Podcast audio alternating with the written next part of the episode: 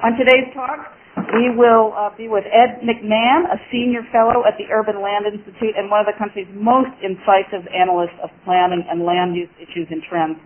We are very excited about having him on today. But I'll start with a few call logistics. Um, after that, I'll be interviewing Ed on his insightful secrets to successful communities, followed by time for your questions. And uh, throughout the call, we welcome your thoughts, stories, and ideas on the Google Docs. Because we have more than one, 300 participants registered for this call today, as well as nearly 30 group listening parties, which is very exciting, uh, we do, um, again, ask that you put yourself on mute by pressing star 6 to make all the lines as audible as possible. If we need to, we will mute all of the lines remotely to ensure that you can hear Ed, um, but later in the call, uh, we'll, we'll see what we can do to take people off mute so you can ask questions yourself. Um, but please uh, do put everybody put yourself on mute now by pressing star six. Did everybody do it? I'm still hearing a few people, so please press star six on your phone. So, um, and open up the Google Doc. You can also add your own not- notes here. The wisdom of the crowd is one of the best things about this call. It's a good idea to skim through there now to see um, if questions have already um, are already there to avoid redundancy. If you have a question during the call, please feel free to enter it there, and please share your own wisdom, comments, and examples by helping answer the questions that are there in the Google Doc. We will leave this rich document up after the call and send it around again so all the call notes will be available to everyone after this call. You should be able to add to the document throughout the call by using the edit button, but since Google Docs can only handle 50 people as active document editors at a time, if you don't plan to add to the document, just close out and give other people a chance to open it up and edit actively. You'll be able to reopen the doc in about 30 seconds in the read-only mode and still follow along. So uh, try that. If you if you do have any trouble with the Google Doc, just try hitting refresh again. So on to our guest, Ed, Ed McMahon is an attorney. You, uh, hi, hi, Ed. I'm just going to tell people. I think pe- most people probably know you because you've written 15 books and over 300 articles. I think you probably stopped counting somewhere. Um, you're an attorney, a community planner, and of course a lecturer. Uh, currently, Ed is the senior resident fellow at the Urban Land Institute in Washington, D.C., where he holds the Charles Fraser Chair on Sustainable Development. Um, and he is a top analyst of planning and land use issues and trends in um, in America. One of one of the very top guys. We've got him here. It is a pleasure to welcome you, Ed. Thanks, Fran. Hi. Hi. So so Ed, let's just just a little bit about you. How did you get into the planning world? Well, my interest in this goes back a long way to the uh, to the Vietnam War. I was uh, a young second lieutenant in the United States Army, and I had just finished jungle warfare training.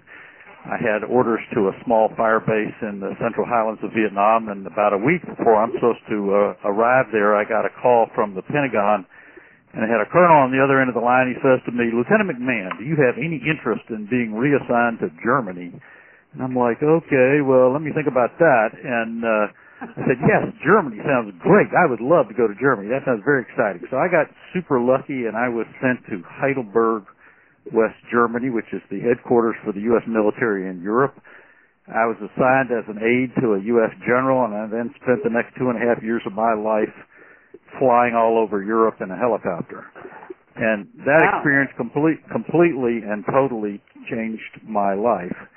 But I didn't realize quite how much it would change my life till I flew home to Birmingham, Alabama, where I grew up, and I got out of the airplane and I drove home.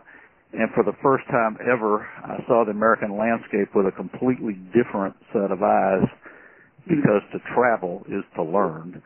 And that's really what, uh, that's how I got interested in land use planning. And that's kind of what we do here at the Urban Land Institute is try to learn uh, about what's working and what's not working and what could work better in land use and economic development and so on and so forth. So that's really how I got interested in this topic. So the focus of, of your work at the Urban Land Institute is, as you say, what's working and what's not working? Well, I'm the uh, my my uh, my focus is really on sustainable development and environmentally sensitive uh, development. Uh, but that encompasses a lot of things. Uh, currently, I'm focusing on uh, shifting sub how the, how the suburbs are sh- changing uh, to be more compact, walkable, and mixed use. Uh, we also have a, a, a an initiative on he- building healthy places that I'm very much involved with. I've also uh, I also participate in all of our regional visioning uh, efforts, etc. I want you to say one thing about sustainability, however. Uh, uh, you know, when I think about sustainable development, uh, you know, at its most base, you know, a lot of times people think that's new tech, all about all about the new technologies, uh, things like green buildings and uh, electric cars and uh, solar and uh, energy and wind turbines and so forth. And we we do spend some time working on those kind of issues, but at its most basic, sustainable means enduring and a sustainable community is a place of enduring value. And that's one of the things we're going to talk about today is how we create places of enduring value. Uh, back in ancient Athens, the city leaders there used to take an oath of office to leave that great city not less, but greater, more beautiful, and prosperous than it was left to them. And that's kind of our challenge here in America as well, is how do we leave our communities not less, but greater, more beautiful, and prosperous than they were left to us. And so that's one of the things we're going to talk about today, are some, uh, some ways to try to do that. Well, be- before we get into your more specific secrets of success to successful communities, uh, you're talking about an enduring community, but how would you define a successful community? Is that different? Well, uh, you know, I think success is, uh, you know, has many uh, fathers and mothers, and you know, the the kind of successful communities I'm talking about are communities that are successful economically and environmentally and socially. You know, we spend a lot of time talking about things that are good for business, good for the environment, and good for communities.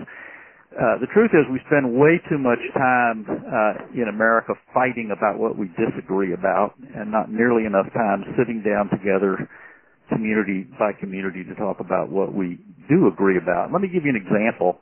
Uh, I, have spent uh, uh, some time in the past working on things like uh, residential street standards and suppose uh, you know you uh, a developer came in and the uh, the typical street standard for a rural subdivision was 40 foot wide streets and suppose the developer came in and said I'd like 24 foot wide streets well what oftentimes happens is that the uh, planning commission will look at the developer like, well, you're crazy. You're trying to get something over on us. But let's think about that a little more carefully. So if you go from 40 feet to 24 feet, well, you've just uh, uh, 16 feet less in pavement.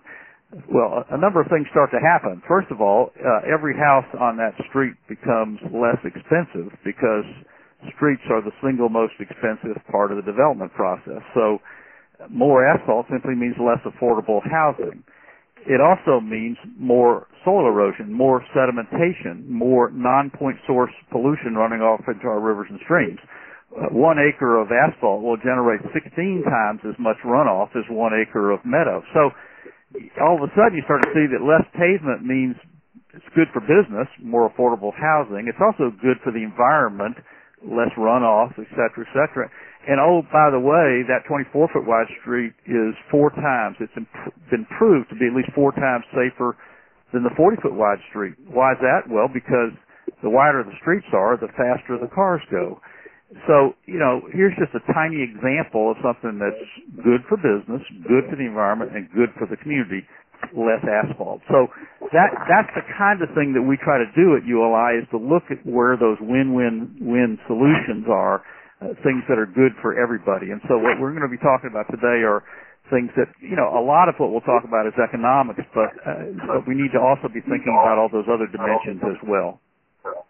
Sure. And, and the other piece that seems important to look at before we dive into the successful pieces are what are the key challenges facing towns today that are barriers to success besides this kind of disagreement, this um, piece? Uh, you know, the, a lot of people don't like change, and and uh, that's a particular thing we hear in, in small towns and around the country is that I don't like change. But the, the truth is that change is happening all the time, and there's, you know, you really, there's really only two kinds of change in the world we live in today. There's planned change and unplanned change, and unplanned change simply will destroy every single thing you like about the place you live. So what are some changes you have no control over? Well, the national and global economy, uh, demographics, population growth, technology, consumer attitudes and market trends, energy prices, uh, the cost of health care, the weather, all of those things are changing and will change communities whether they like it or not. So it's kind of like Abraham Lincoln used to say, the best way to predict the future is to create it yourself. And so I, I think part of it is this idea of, you know, thinking that, you know, well, change is inevitable.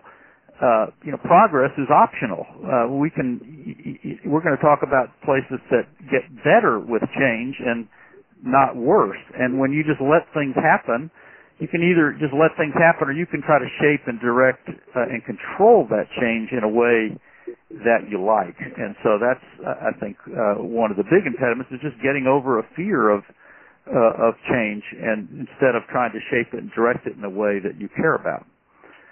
Um, Okay. So, and, and before we, uh, the last thing to, to just set the stage here, you often speak also about how economic development, that there's a new paradigm for communities, that that paradigm has shifted. Could you describe that observation? Yeah, well, uh, a lot of people have, you know, this is not just my observation. There's a lot of people. Uh, example: Richard Florida has a new book out called "The Great Reset: How How the Crash is Reshaping North America," and he says how we live, work, shop, and get around is changing, and communities that embrace the future will prosper, and those that do not will decline. And one of the things that he and many other commentators talk about is how the economic model economic development model is changing uh, in the world that we live in uh, today. So in the in the old economy, it was all about like cheap land and cheap gas and low cost labor. It was about shotgun recruitment. Uh, it was about you know putting a uh, industrial park out by the airport and trying like crazy to get some plant factory or distribution center to move there. But today we've only we only built a couple of hundred plant factories or distribution centers to do anything anymore. And so that it's really shifted from, you know, a plant that might, uh, make sneakers to somebody who's going to deny, going to design sneakers. So today, successful economic development is not about shotgun recruitment, it's about laser recruitment. It's not about low cost positioning, it's about high value positioning. It's not about cheap labor, it's about highly trained talent. Uh, the key infrastructure in the old economy was roads. Let's just widen all the highways, particularly in rural America. That was our economic development strategy. Let's just widen all our highways. Well, in the world we live in today, the key infrastructure investment is education. And then we also used to spend all our time worrying about what we didn't have, trying to business recruitment. But successful economic development today is about focusing more on what you do have, what we call asset-based economic development. And then the old economy was also driven by transactions, and today successful economic development is driven by a vision which we harness those transactions to that larger vision.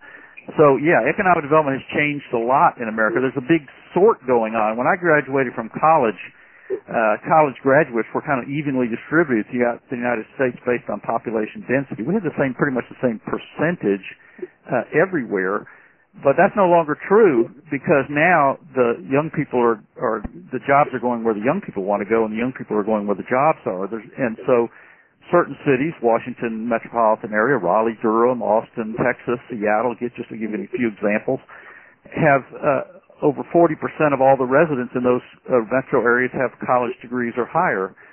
But you go to other parts of the country and it's a very tiny percentage. Uh, West Virginia, for example, 18%, Las Vegas 19%, etc. So there's a big sort going on. And then there's all this demographic changes we have on. America's getting older, it's getting younger, it's getting more diverse. We have more people living alone. So think about that. Let's we have 31 million people living alone in America today. That's one out of every seven households. Today, almost 80% of all American households have no school-age children. And yet, for years, we built housing, new housing, like every family was the Waltons, like with the mom, the dad, the two kids, and the dog. Uh, and then think about how consumer attitudes are changing. Think about technology and the death of distance how people can do business almost anywhere today. Today, in 60 of the 100 biggest cities in America, the largest employer is a university or a hospital. Uh, I, great example. I grew up in Birmingham, Alabama. The biggest employer in Alabama used to be the U.S. Steel Company. Today, the biggest employer in Alabama is the U.S. is the University of Alabama Medical Center, which employs over 100,000 people. Um, I mean, that's those are some of the ways the world is changing, and and communities that are adapting to those changes and preparing for those changes are going to be more successful. It's not just communities. We spend a lot of our time talking to home builders and developers and telling them that the old one size fits all marketing and product approach it just doesn't work for buyer groups whose interests and uh, differ widely, not only from buyers of the past, but from each other. And so the same thing with communities. The truth is today, and we'll talk a lot more about this, if you can't differentiate yourself in the world we live in today, you will have simply no competitive advantage. So to do that, one of your first attributes of success that you talk about in this recent series of blogs on plannersweb.com is to have a vision, a vision of the future, and you often say failing to plan means planning to fail. Many communities do have plans, but then then they aren't moving forward with that. How can communities create plans that will lead them towards the kind of success that you see as possible? Well, you know, uh, first of all, uh, I mean, a lot of people, places play lip service to, to planning. Uh, other places are actively hostile to, to planning. But but the truth is, you, you know, try to imagine any successful business that didn't have a business plan. It'd be pretty hard to find investors in in that business. You know, the truth is, it's really almost impossible to name any successful individual, organization, corporation, or community that doesn't plan for the future. And the the best plans are plans that are developed uh, really from the bottom up, and that's where citizen engagement uh, comes in. And the the more you know, there's the old expression about none of us is as smart as all of us. And so the idea is the more people you have involved in creating a plan for a community, the better that plan will be, and the more responsive it will be uh, to the success uh, or, of that community. But you know, it, it's so interesting. I, I think back, you know, I always, I think a lot to uh, back when I was, you know, once again growing up the, the, in Birmingham. The one city in America we used to make fun of was Chattanooga, Tennessee, and uh, you know, Chattanooga used to be called the most polluted city in America. It was routinely referred to as a patch of rust in the Sun Belt. And nobody makes fun of Chattanooga anymore because today it's known as an international model for community revitalization. And it began with a plan for the future that grew out of something called Chattanooga Venture, and it was a, it was a, a visioning process that involved thousands of people. I'm, I'm, I'm repeating, uh, Fran. I don't know what Yeah, I think somebody needs to. I'm, I'm sorry. This is Fran. Just, um, if you just came on board, uh, please press star six so you can go to mute and we can hear Ed much better.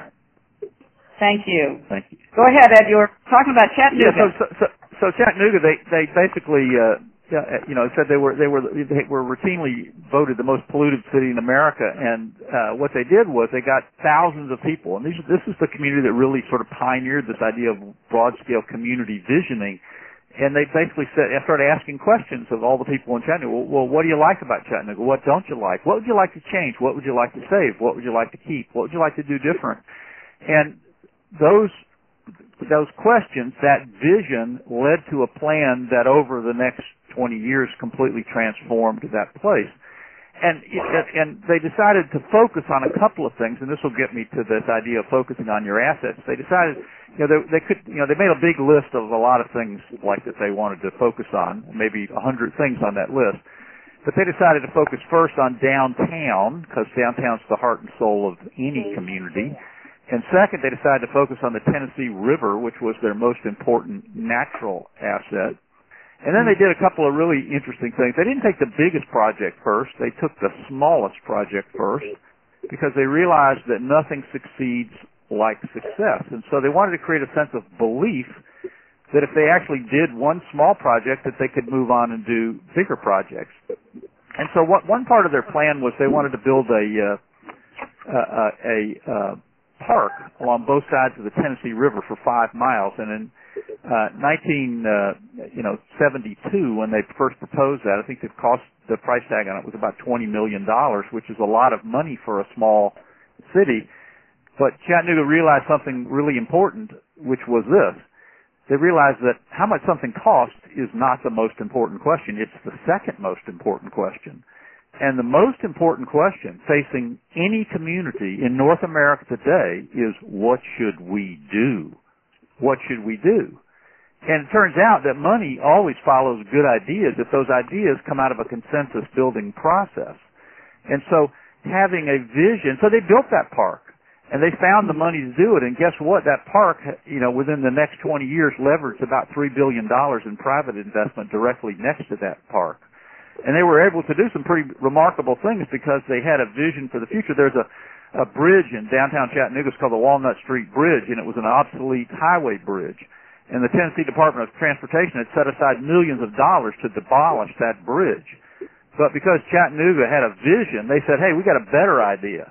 They said, give us the same amount of money you'd use to tear the bridge down and let us use it to restore the bridge and turn it into the nation's longest pedestrian bridge, which today connects one side of the Chattanooga, excuse me, the Tennessee River with the other side of the river.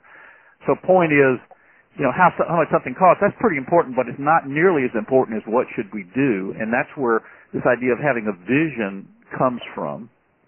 And is it also, Ed, is that where making an inventory of assets and then building on them versus this more traditional economic model comes into play? Yeah, as, as I said before, you know, you know, we, we we need to think a lot more of sort of about like what we do have than what we don't have. And so for years, you know, we sort of, you know, all these communities had this sort of copycat logic uh, of competition when it came to economic development. And it was a lot of, as I said before, about sort of, you know, business recruitment, for example, like, well, uh, we need to go and we need to get us a, a convention center, or we need to have a uh, festival marketplace, or we need to have a an aquarium, for example. And, and so people would spend millions of dollars uh, competing, you know, so you know, so like you know, there'd be first we had like an arms race to build the world's to build the biggest convention center in America. Most places will never win that arms race, and then you know we uh, decided, well, let's build a festival marketplace, which worked fine in places like Baltimore and in Boston, but we had 19 other cities that built festival marketplaces that went bankrupt because they just were trying to they didn't really fit in with those communities. Uh, and then it was aquariums. Everybody had to have an aquarium even a you know a place like Camden, New Jersey, which said if we could spend 150 million dollars building an aquarium featuring the fish of New Jersey, that we could save Camden. Well, I've been to that aquarium. It is a wonderful aquarium, but did it save Camden? No, it didn't. And the reason it didn't is because successful economic development almost never, or at least rarely, is it about the one big thing it's almost always about lots of small things working synergistically together off of a plan that makes sense for that community. Uh, there's a wonderful book called The Living City by a woman named Roberta Gratz, and she says something I think very important about the way communities, big and small, grow. She says successful communities think small in a big way. And so that really is about inventorying your assets and then building all those plans around those assets. So, you know, and, and those assets can be very, very different from one community to another. And, you know, sometimes the assets are real obvious. If you went to, uh, for example, Jackson, Wyoming, you'd immediately see that, well, wow, they've got world-class scenery. They've got unparalleled wildlife resources. Or if you went to Annapolis, Maryland, you'd go, wow, they've got unbelievable historic uh, resources. They've got an incredible waterfront. They have a maritime history, and so you know, th- those are the kind of communities that said, well, let's build our plans and. And it's not just a land use plan. It's not just an economic development plan. It's not just a tourism plan. It's all your plans around those assets. So, for example, Annapolis, well, they uh, one of the things that they do now is they hold the National Sailboat Show and the National Powerboat Show, and those two shows by themselves bring 90,000 people a year into those communities. Or how about Rockport, Missouri? They decided one of their biggest assets was the wind. And so they're now the first American city that gets over 100% of their electric power from wind turbines.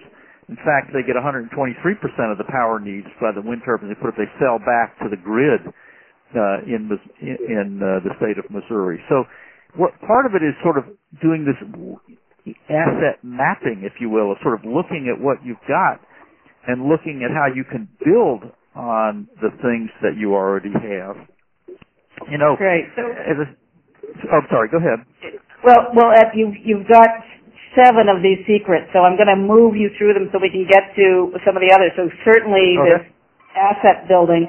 Um, another thing, and certainly for all the planners out there, you know, you, you acknowledge the, the importance of regulation, but you also see that it's limited when it really comes to development choices. Um, so how does a successful community make the best development choices for its future? Well, you know, one of the things that I say is that successful communities use education, incentives, partnerships, and and uh, incentives, not just regulation. And and I don't want people to misunderstand. I I'm not saying we don't need regulation. Regulation prevent bad things from happening. They set a minimum standard of conduct, et cetera, et cetera. But uh, you know, successful communities, you know, rarely are created by regulation alone. You need to use carrots, not just sticks. And, you know, let me give you a couple of examples. So you go to San Antonio and they have an incredible uh, museum there, the San Antonio Museum of Art, uh, but for about 25 years, and that building is, that the San Antonio Museum of Art is in what used to be the Lone Star Brewery, which sat vacant for about 25 years until they used an historic preservation tax credit to restore the building and turn it into a great museum. That's an incentive.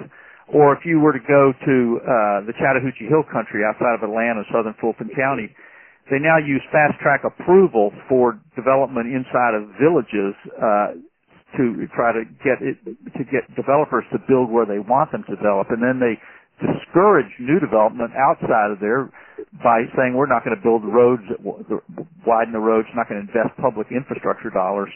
Uh, I talked to, uh, recently about Staunton, Virginia uh, years ago, they, uh, uh, which is a great little town in the Shenandoah Valley, beautiful historic architecture, uh, and they proposed probably 25 years ago now an historic district in downtown Staunton, and it was like, you know, over my dead body. You're not going to tell me what to do with my building, and so they didn't create an historic district. But they had it, created an incentive instead, and the Historic Staunton Foundation had an architect who said, well, I'll work with you and I'll provide free design assistance. He didn't say he'd pay for the renovation, but for the design of the renovation of the historic building. And so like one guy comes over and does that, and his building looks great, and then a neighbor comes over and says, well, how'd you do that? And then a second person did it, then a third person did it, and then five people did it. Now virtually all the buildings in downtown Staunton are restored. And guess what? Today they have five histor- locally designated historic districts. But it all began with an incentive rather than uh, a regulation. So, yeah, all of and education. I mean, why why why why do you need to use community education? Well, because uh, education reduces the need for regulation. Why do you need education? Community education because people won't embrace what they don't understand. Why community education? Because citizens have a right to choose the future. But as Robert Grow, who runs Envision Utah, says, they need to know what their choices are. So education, incentives, partnerships, voluntary initiatives are one part of making a community a more successful place. And a community might buy into what you're doing the more educated they are, certainly. Uh, you know, another thing that, that I think is so important is this engagement and cooperation. That um, instead of planning and design being in a vacuum uh, by professionals and government leaders behind closed doors, uh, you really promote cooperation with surrounding towns or neighborhoods. Now that sounds good, but it's potentially very complicated. How how do you see that working? Well, uh, my experience in this really comes out of my work with the National Park Service over the years uh, in their Gateway Communities program, getting uh, national parks and their communities which they're next to to work more collaboratively. And when we first started that, probably 30 years ago, if you were to interview a national park superintendent uh, and say, well, what's the first thing you want to do when you uh, become a superintendent to work with the community? They might say something like, well, it's to secure the boundary, they'd tell you. But the truth is, now they know that you can't be successful as a public land manager unless you work cooperatively with the local community because national parks aren't islands. They'll never work. The same thing is true with local economic development. There are very few communities that are going to succeed on their own. So, much of things today are, you know, about the region. You know, things, think about air pollution or water pollution or traffic congestion or loss of green space. Almost always those issues are issues of, there's a regional problems that typically require regional solutions. And so let me give you some examples of working together. I was uh, flying down to uh, Jackson, Mississippi some years ago and uh, the entire plane was filled with people speaking French and I'm like, well, that's a little strange.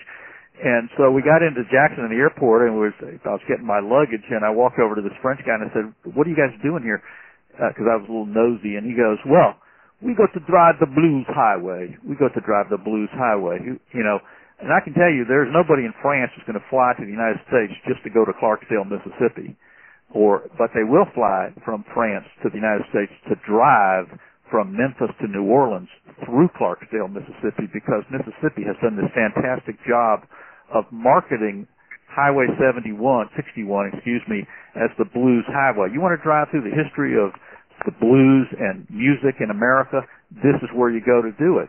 So they sort of work together. Let me give you another example. You know, uh, talked about the uh, public land managers and local communities. Uh, I spent a lot of time in Gettysburg, uh, Pennsylvania, which is the site, of course, of the largest battle in the Civil War. And used to be the uh, a lot of elected officials there used to complain and moan about land off the tax rolls until of course they did an economic development impact study of the Gettysburg National Park and of course they figured out that that was the single greatest job generator and economic force in all of Adams County, Pennsylvania. And all of a sudden things started to change. So for example, let me tell you some things they've done in Gettysburg. Well, uh, they undergrounded all the utility wires through the middle of the battlefield. They did that in a partnership between the National Park Service, the state of Pennsylvania, Adams County, the borough of Gettysburg, the Ted Turner Foundation, and the Civil War Battlefield Trust. Uh, they, they, they could, for many, they also did a, set, set up a community-wide interpretation program. They, they have, uh, Pennsylvania has, uh, like a lot of states, has all these little boroughs and townships. And so, the borough of Gettysburg uh, was uh, people would drive through the borough and they'd go out to the battlefield where the National Park Visitor Center was, and then they would go and spend the night in another township called the New Oxford Township. And so they were getting very little um, sales or visitation in downtown, the borough of downtown Gettysburg. And partly it's because the town thought, well, that's the, the National Park Service's job to interpret the battle.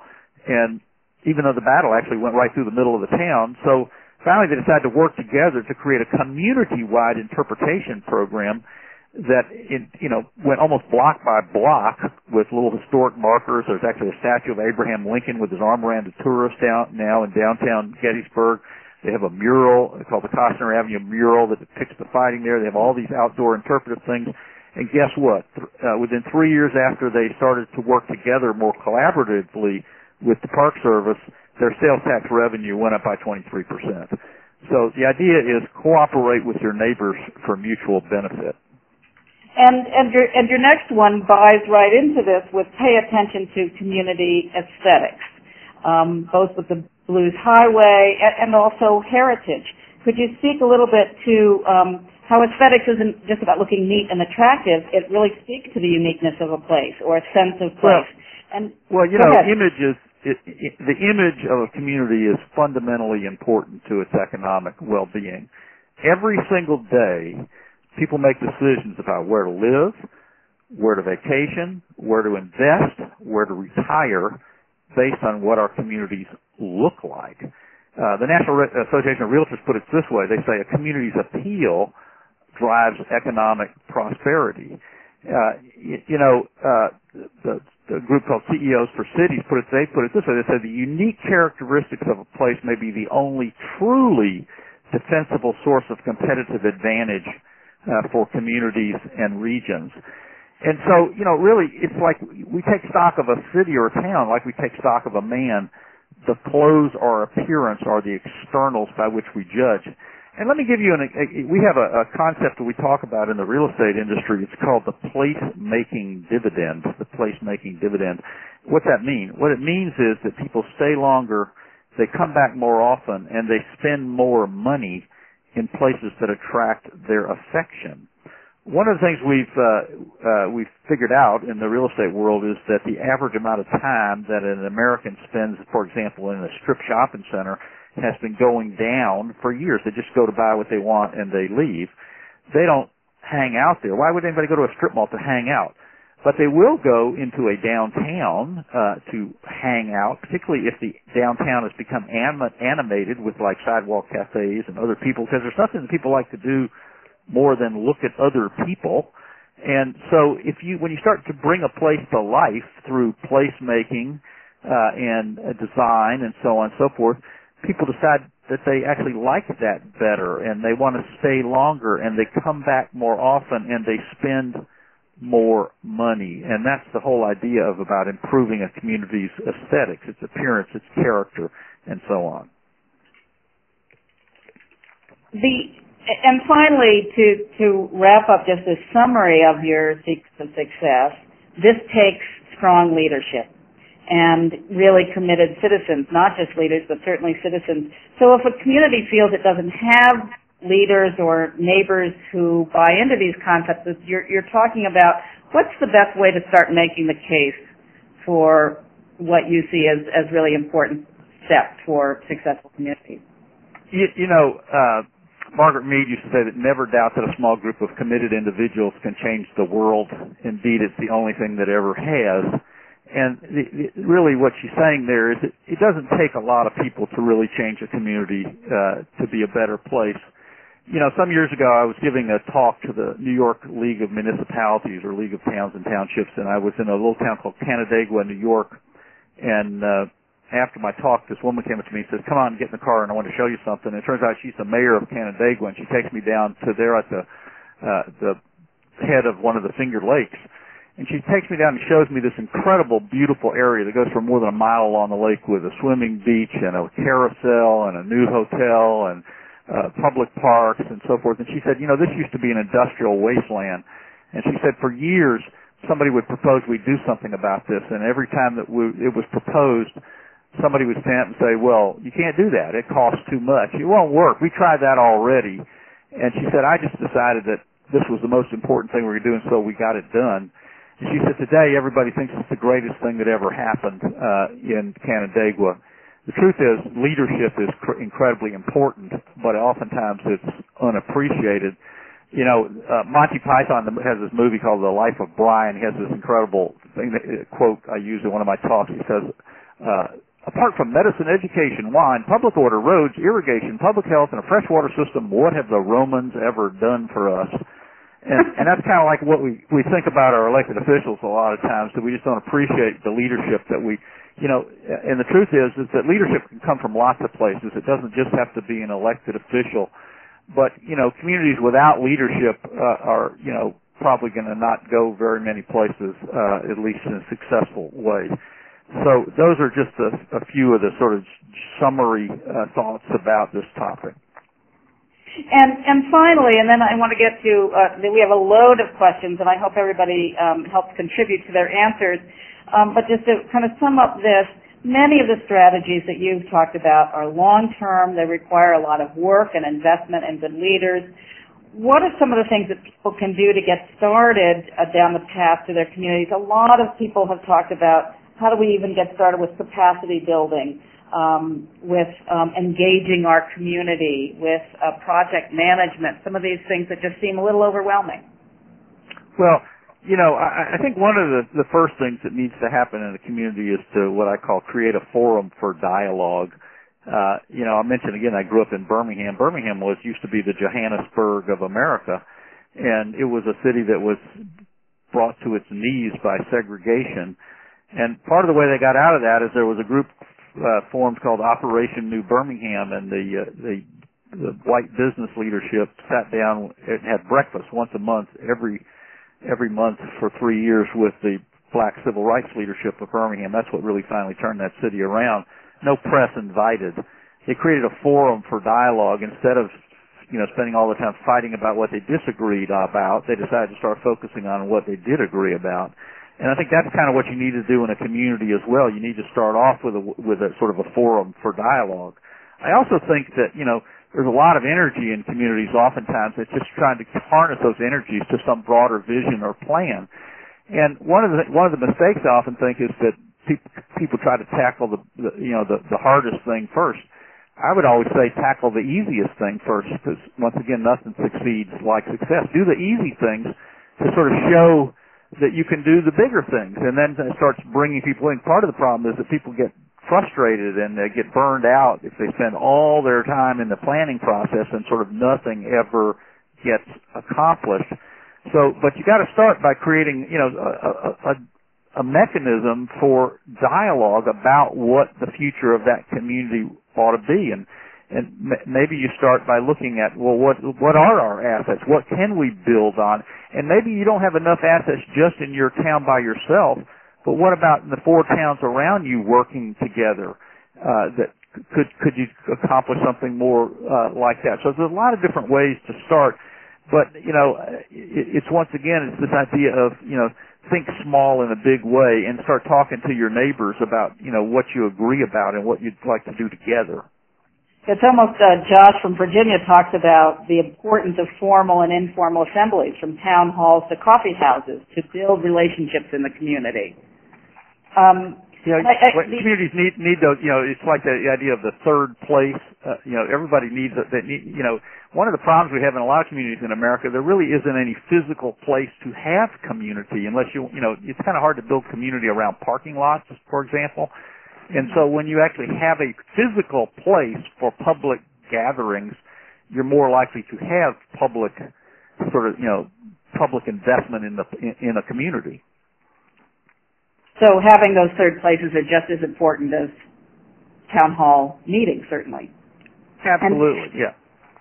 Um, so in looking at some, I'm going to group some of these questions. There actually were two interesting um, questions from Virginia and Ohio from anonymous people, probably because they're having some issues. And they talk about, um, one says, how do you merge the influx of new people with locals in a manner that keeps the soul and culture of the community uh, while keeping down strife and allowing for an exchange of ideas, of opinions, um, and moving the community towards some harmonious existence. And, and, the, and the person from Ohio very similarly says there's a disconnect between what the residents want and what the council says they want. The council decisions trump. There's a divide between the new and established residents. Um, and he's concerned that if we don't change that soon, there's going to be um, a problem. So the, residents want more community gathering, but it really isn't happening. So what what are your thoughts around the the new versus the old timers and how to bring those uh, those points of view together together? Well, I mean, you, know, once again, I think that you, you, you know, oftentimes the uh, the new folks, I mean, they, they people who are sort of new to a community is kind of like a tourist. They always see everything with fresh, new eyes, which is kind of why they moved there in the first place. There was something about that community that attracted them, that made it appealing, that made them want to move there. But if you live the place all your life, you try, you tend to sort of take things for granted. You sort of tune out everything, uh, and so once again you need to, to create a mechanism where those two folks can talk to each other because oftentimes they actually will have a lot more agreement about things than they think. And one way to do that is through storytelling, to get people to start telling stories to each other. Well, you know, what was this town like when you moved here? What what brought you here? Tell me about the history of your of your family. Why do you care about the town? You know, to create mechanisms once again for people to talk with each other about what's important. And once again, there's a lot of very good mechanisms, and I would encourage people to, for example, look at the Orton Foundation uh, website, which has which has a lot of material, particularly about this.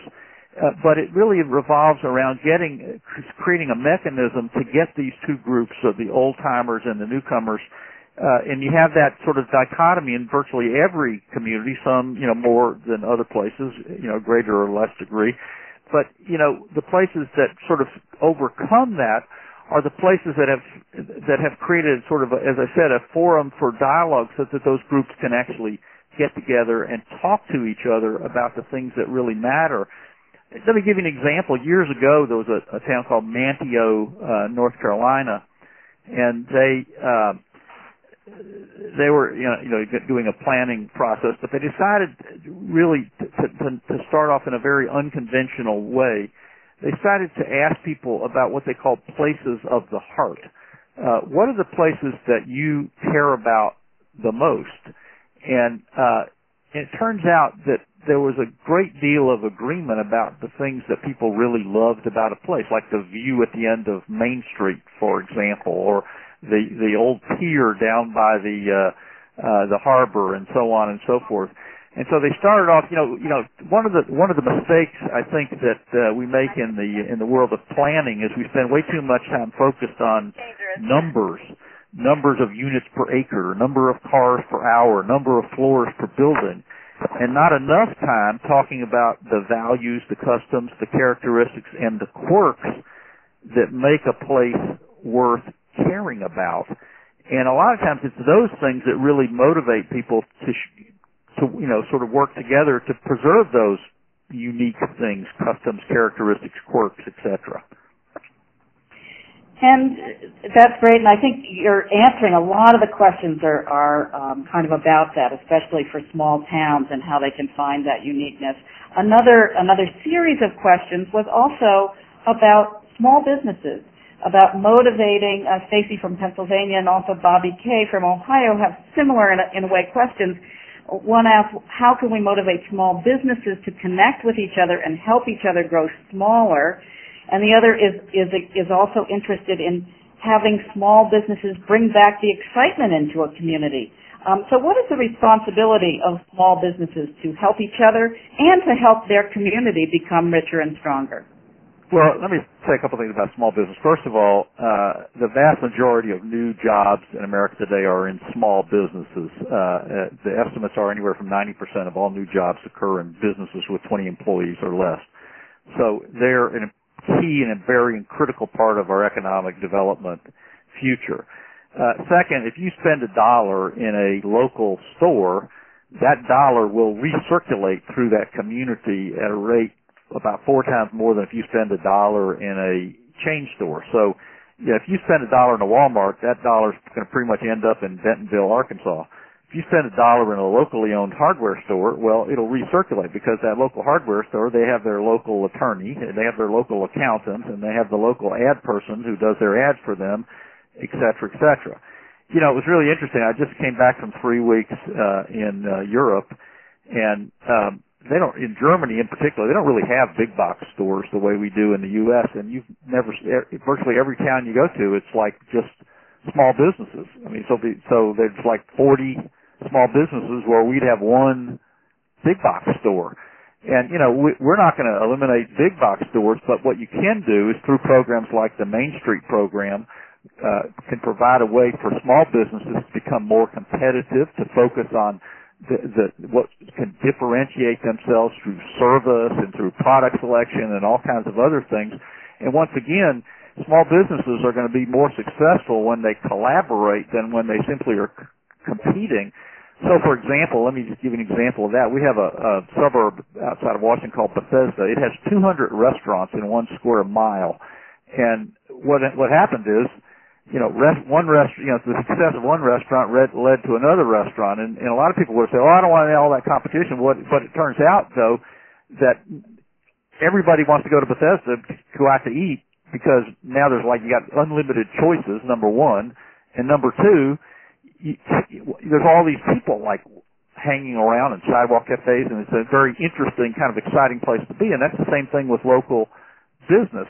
So one of the reasons Main Street works is they try to bring vitality back to streets. They think about things like economic restructuring and business promotion and how do we animate a street and so on and so forth. So once again, I would I, I'd focus here on the idea of collaboration rather than competition. Is is that to what degree? Someone else also asked from from Kansas. Um, should elected, uh, elected officials and economic development directors be involved in this? There certainly is the Main Street program. Is it, you know, should, should town governments really look at small businesses and do whatever well, they can. Well, every everybody should be involved in this. I mean, you know, it's sort of you know the best communities are sort of what I call the all hands on deck communities. They're they're communities where sort of everybody starts to work together. We have a a, a program that I've been involved in for years called the Balancing Nature and Commerce in Gateway Communities course, and what we do is uh, when you go when you go to that course, people go as a team. So there's like the superintendent of the, the national park, the mayor, the local newspaper publisher, the head of the chamber of commerce, the head of the tourism bureau, uh, two or three citizen activists, etc. They all come as a team, and the idea is you want to get all those people like talking to each other, working together, singing off the same song sheet, etc., etc. So yeah, I think it makes a lot of sense to get you know. You know, leadership comes from lots of different places in a community and typically, elected officials will follow the public. They're looking for a parade to get in front of. So the more citizens say they want something, the more things are likely to get done. So like it's, what's politically inconceivable today is inevitable tomorrow when enough people say they want it to be different. And and finally, Ed, and also, uh, I'm sorry, I am I'm hogging um, Ed. I know, but I'm trying to I'm trying to include all your questions since there's so many people. Somebody's really needs to jump on. You can press pound six, and we'll try to take your questions. And while you're thinking about doing that, if Ed could speak to sustainability, how do you sustain the energy of uh, volunteers uh, to uh, sustain people at keeping the vision alive? just keeping some of these processes going? Well, you know, once again, I, I think, you know, you, you need to find ways to create success along the way. Also, you need to you, most successful communities, you know, are, have have created a dynamic where new people are constantly going into this process of community revitalization and renewal, and other people are maybe stepping back because it does take a lot of time, it takes energy, it takes commitment and so forth. But so you want to nurture uh, new people. You want to nurture particularly young people to, to get involved uh, in in communities, and you also want to figure out ways to build sort of, uh, you know, incremental successes. I mean, I, give me an example. Years ago, I was involved in a, a community visioning effort uh, in in a town in Virginia, and they had a, it went through a great process, and they decided uh, they had a long list of things that they wanted to do, and the thing that, that was the hardest thing on the list was city-county consolidation of services. Well, unfortunately, they decided to try to tackle that first. And two years later, after the, one of the biggest political fights ever in that part of the world, they did not accomplish city-county consolidation of services, and everything else on the list was forgotten. So, you know, once again, start with some of the smaller things, and then it becomes easy to to get other people excited when you can show them that there's you, know these little things can slowly start to add up to make a bigger difference. Thank you, Ed. And do we have um, is somebody on the line that um, wants to press pound six and is pressed to ask Ed a personal question? Besides, someone wrote in actually asking if you'd um, shaved your mustache, Ed. But no, we I've won't. never shaved my mustache. Hi, I have a question. I shaved my I must shaved my mustache when I was in basic training in the army. That's the last time. Uh, we have we have someone on the line. Go ahead. Hi, my name is Jennifer, and I'm from Ohio, but not the other Ohio questions. I do have a question about how do you create an environment where there is always a renewal of new people who want to be involved in these efforts, of young people who want to be involved. That's where we are in our community. How do we develop leadership, some sort of a leadership funnel in our in our community? Well, you know, it's interesting. A lot of uh, a lot of communities and a number of states uh, have set up these what uh, called like Leadership Ohio, Leadership Alabama, Leadership Virginia, etc. And these are actually programs that are designed specifically to really sort of train and network a new generation of leaders. Uh, and, you know, so in part of that actually takes sort of going to, you know, thinking about, you know, what are the leadership, what's the leadership structure in a community? Is it the, you know, Rotary Club? Is it the Garden Club? Is it the Women's, uh, uh, Junior League? What, you know, and maybe getting somebody from each of those groups to agree that they'll, you know, one person from each of those groups will participate, but then the next year somebody else from that group might participate. And you know, it also oftentimes it takes, you know, you know, one of the things that one of the ways I think that public engagement has broken down is that many uh, of us in the planning world have simply will, will announce a public hearing and then just whoever wants to come can come. And one of the things that we've figured out is we have to go to the go where the people are sometimes. So you know, a lot of people are busy. You know, they, you know, they got they're raising their kids. They got they're involved with the PTA and they're so on and so forth. So sometimes what we need to do is take these ideas out to other groups and organizations. And you know, the people who are involved in the PTA, the you know community revitalization of I don't know what Kenyon, Ohio, or whatever. That's not going to be their top thing, but they might be supportive, and and somebody else in that group might step forward. So we have to go out to others, not just wait for them to come to us and I think that we need to try to try to network with the other leadership groups that already exist in a community. I see. So start breaking down boundaries as opposed to, well, I only do PTA. Well, I only do yeah, exactly. Well, I no, only do business. Yeah. So that's we deal exactly with that. right. Yep. Got it. Thank you so much. One of the things that I wanted to mention a little bit more about was this idea of building around uh, assets. I was uh, involved in uh, New Orleans after Hurricane Katrina. I was among the with a uh, was invited to uh, New Orleans by Mayor Ray Nagin and uh, along with a group of other planners and architects and so on. And they wanted us to help put together a redevelopment plan for the city. And and one of the things, of course, they said was, well, we don't want just a physical redevelopment plan. We want an economic redevelopment plan. And so we, of course, said, well, tell what the, what's the biggest industry in Louisiana? Uh, is it the oil industry, the sugar industry, the chemical industry? Uh, uh, and what they ended up saying was, no, it's none of those things. The biggest industry in Louisiana is the tourism industry. And what's the engine of that industry? Well, it's the French Quarter. And you know, what's so ironic about that is that nobody would have thought about the French Quarter or the other historic neighborhoods in a place like New Orleans as being economic assets, the same way we would think about a plant, a factory, or a distribution center, but it turns out that's more important and more valuable than any single plant, factory, or distribution center in the entire state. And so it's like it's once again it's about thinking about economic development in a, in a in a sort of a different kind of way.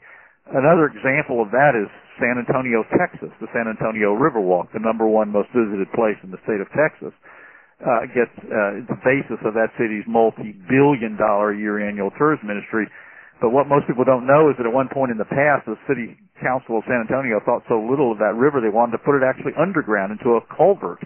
And today, they've just actually extended it 10 miles because it is the most visited place uh, in Texas. So asset mapping, thinking about what your assets are, you know, the, new economy, sort of our assets are very different oftentimes than they were in the past. Thank you so much, Ed. I, I'm afraid we're we're out of time. There are a couple questions that we we didn't get to. Uh, we intend to have a blog post that we um, we hope that you will respond to. So it is again that wisdom of the crowd uh, that we have. We have. It's been incredible to listen to you, Ed um, about these things, and, and I think that people do have some ideas about what they might start doing next week or next month um, from many of the things that you've said. So um, I want to thank you very much, Ed. Well, I want to thank uh, the Citizens Institute for Rural Design and the uh, Orton Family Foundation for sponsoring this call and for inviting me to be on it. I also want to mention that I uh, wrote an article recently on this topic called "The Secrets of Successful Communities," which is uh, published by Planners Web uh, the Planning Commissioner's Journal. So if people are interested in learning more about some of the things I talked about today, they might want to look at the Planners Web uh, website, and I think they may also have posted it on the Orton Family uh, website as well. Yes, so and we will. We, you bet. This has been a really terrific. Um, we hope that everybody adds to the Google Doc.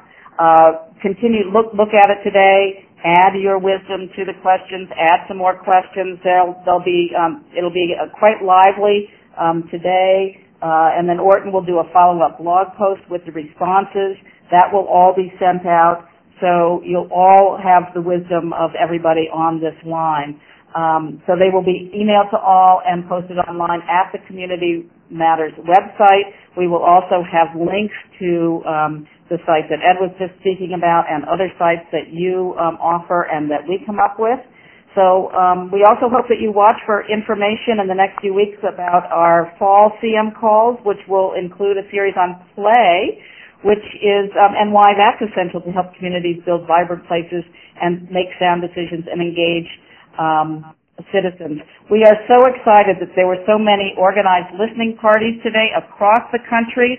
We think this is an exciting idea, and we are so um, so pleased that you organized those, and we hope that that will become something that we can continue to do. So thank you all for participating, and thanks to Ed. We want to say good luck to everybody with strengthening your town, um, and uh, hopefully you're armed with new insights. I want to say that the callers from our four CIRD communities can stay online for a closed session for the next half hour. Um, but for everybody else, I'm Fran Stoddard for the Orton Family Foundation. We hope you join us again next